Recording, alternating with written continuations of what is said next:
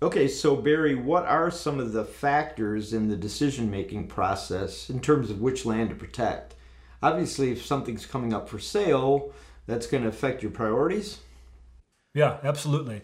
All of the programs require there to be an application from the landowner. So even if it's a very desirable property and it's for sale, there's really not as much we can do about that. We've talked mostly about buying conservation easements on properties. Some communities can also buy property, buy the title to property. Not everybody wants to do that. Sometimes those properties can be purchased and held by a community as more of a, nature preserve, but sometimes those communities will also purchase properties that are for sale that where the landowner hasn't applied to the program because they don't want to see it be lost and then place a conservation easement on it and then resell the property at a future time. But by and large, we're dealing with applications that come from the current landowners. I'm dealing with a couple of ones right now where the property is also for sale. So they're hedging their bets, if you will.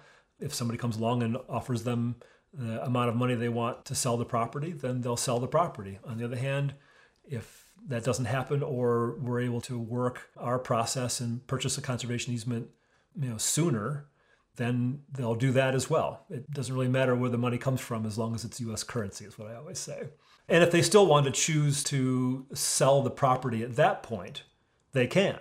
So going back to our example where the property is worth 8,000, the development rights are worth 5, the ag value is 3 after the easement's in place, they can sell the easement for $5,000 an acre and then turn around and sell the property for 3000 bucks an acre. If they get all $8,000 out of it, it just comes in two different transactions from two different parties. Nevertheless, we require there to be an application for any of our programs. Those applications are scored on each individual entity's scoring system. Everybody produces their own set of priorities about how properties will be selected. And it includes things like the quality of the soils, how much road frontage it has, which is a factor for development. The more road frontage you got, the more attractive a property that it is.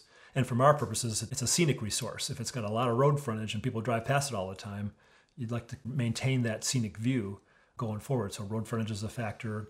Uh, whether or not it has natural features, what's the surrounding zoning and surrounding land use for the property, what kind of matching funds can you leverage from this? Is the landowner willing to discount the sale price?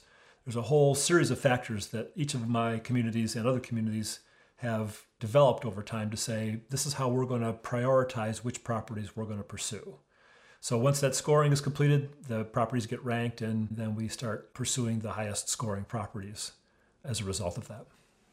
And Barry, how do you solicit these applications?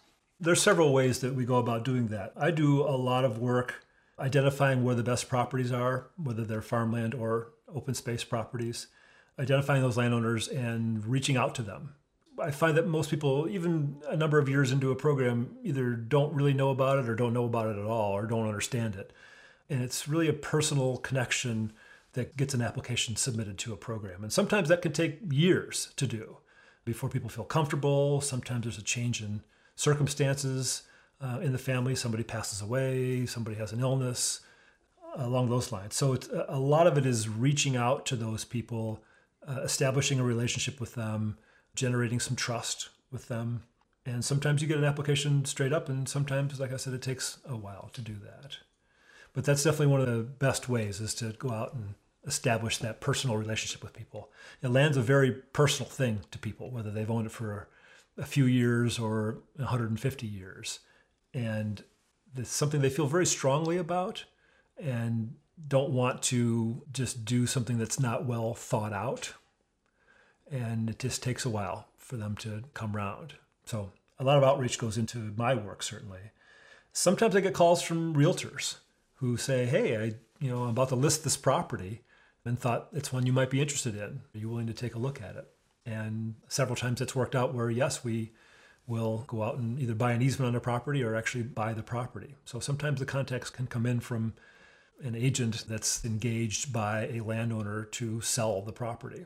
And sometimes it comes in reverse also, where I'll get called by somebody who is interested in buying a piece of property in a certain geographic area.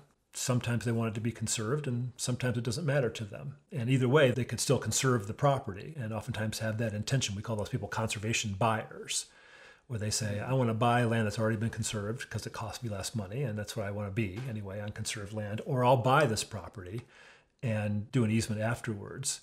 But that's clearly their intention of doing that. I'm working on a couple of projects along those lines right now both in Webster Township, where I had a conservation buyer call me on the phone and say, I'm selling this other property. I'm going to have income from that that's subject to capital gains tax. I want to avoid that. I want to buy other property with it. Do you know of anything? And I said, Well, I know of this one 90 acre piece that's for sale right now. And the owners have applied to our program also, but they're wanting to sell the property. They're 90 some years old and it's time to cash in. So he has stepped in in that case and has a signed purchase agreement to buy the property at a market value and then fully intends to turn around and apply himself to the local program for selling an easement uh, once he gains title to the property, which I expect will be by the end of this calendar year. In another case, uh, property for sale, a farmer, a young farmer working at the farm incubator site in Ann Arbor Township that's called Tilian Farm Development Center. Been there for several years, has a successful operation going there, wants to have her own place. She engaged a realtor and found this other property in Webster Township and approached the owners. This is a unique example, and I give her a lot of credit for doing this. She went in and offered to buy the property, but only after a conservation easement was conveyed first. And the owners agreed to that. They had applied, as I said previously, and we were looking at the property anyway. So it's a great candidate for conservation, but that's greatly enhanced then by the fact that here's this young farmer who wants to set up her vegetable growing operation on this piece of ground. And so now we're in the process of working out how we're going to raise the funds to buy the conservation easement so she can buy the property after the easement's in place. How do we keep farmland in production? What are some of the best ways that come to your mind doing all this work? As I mentioned earlier, the conservation easements do not require, generally, do not require the land to be put to an agricultural use. That is a retained right in the easement, so people can do that. They can rent it out for farming or farm it themselves, but they're not required to do that in most cases. The exception here in Washtenaw County for that is in Ann Arbor Township, where it was decided some years ago that for properties that were smaller than 40 acres, that if there was tillable land on it, arable land, that that part of the property had to be put to some agricultural use, whether that was by the owner of the property or by somebody who was renting the land from the property. It didn't matter. And it didn't matter what kind of agricultural use it had to be put to, it just had to be put to use. We did some research and found only one or two examples around the country where that had been done. And those are called affirmative conservation easements or has affirmative language in them. So generally, easements are what we call negative easements. It says you can no longer divide the property, or build houses on the property, or clear cut the woods, or mine the surface for sand and gravel. And those are all true for affirmative easements as well, but in addition to that, it says you have to put the land to an agricultural use, whatever it is. And in that case, we develop with the owner of the property an agricultural production and stewardship plan that states what their intentions are, at least for the coming year, recognizing that things might change over time. But they say, This is what I plan to do with the property going forward. So, for example, we've done three of these so far. One of them is pasture. It's uh, the property was bought by an adjacent farmer, and he put up new fences and is uh, pasturing his cattle out there. That's an agricultural use of the property. In another case, the one we just closed uh, a couple of days ago, is a hay field that is managed for hay that's used by the animals on the farm next door. So they're cutting hay and feeding the animals off of that property. That's an agricultural use of the property. In the third case, it's the 22 acre property, about 12 acres is in woods that's actually owned by Washtenaw County Parks. They bought the fee interest in the property but there was about 10 acres of tillable ground in there. And Ann Arbor Township said, if our money's going into this, it's less than 40 acres. It's got to be put to an ag use. It had been in a corn soybean rotation, you know, worked by a local farmer. And that's what continues to this day, also on a lease from Washtenaw County Parks in that case. But the land is required to be put to some ag use. So it could be pasture, it could be uh, hay, it could be crops, it could be vegetables, it, you know, it could be any number of things. It just has to be put to an agricultural use. It can be by the owner, it can be by somebody they rent it to.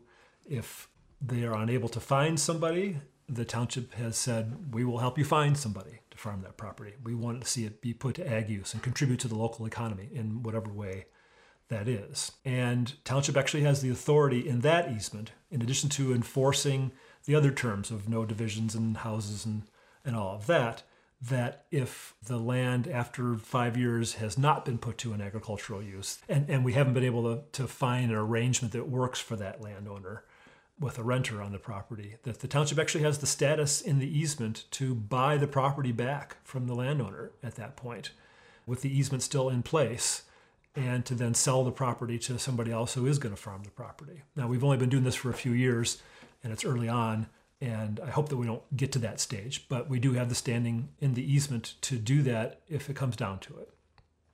And as I said, there's only a couple of other programs across the country that are doing something like that. The other thing that I've seen used, and we're talking about now in Ann Arbor Township, is a right of first refusal on the property.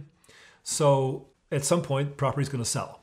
And what a right of refusal does in this case is to say that if the property is going to be sold to somebody who's either not a farmer or not a family member. We allow for family members to buy property.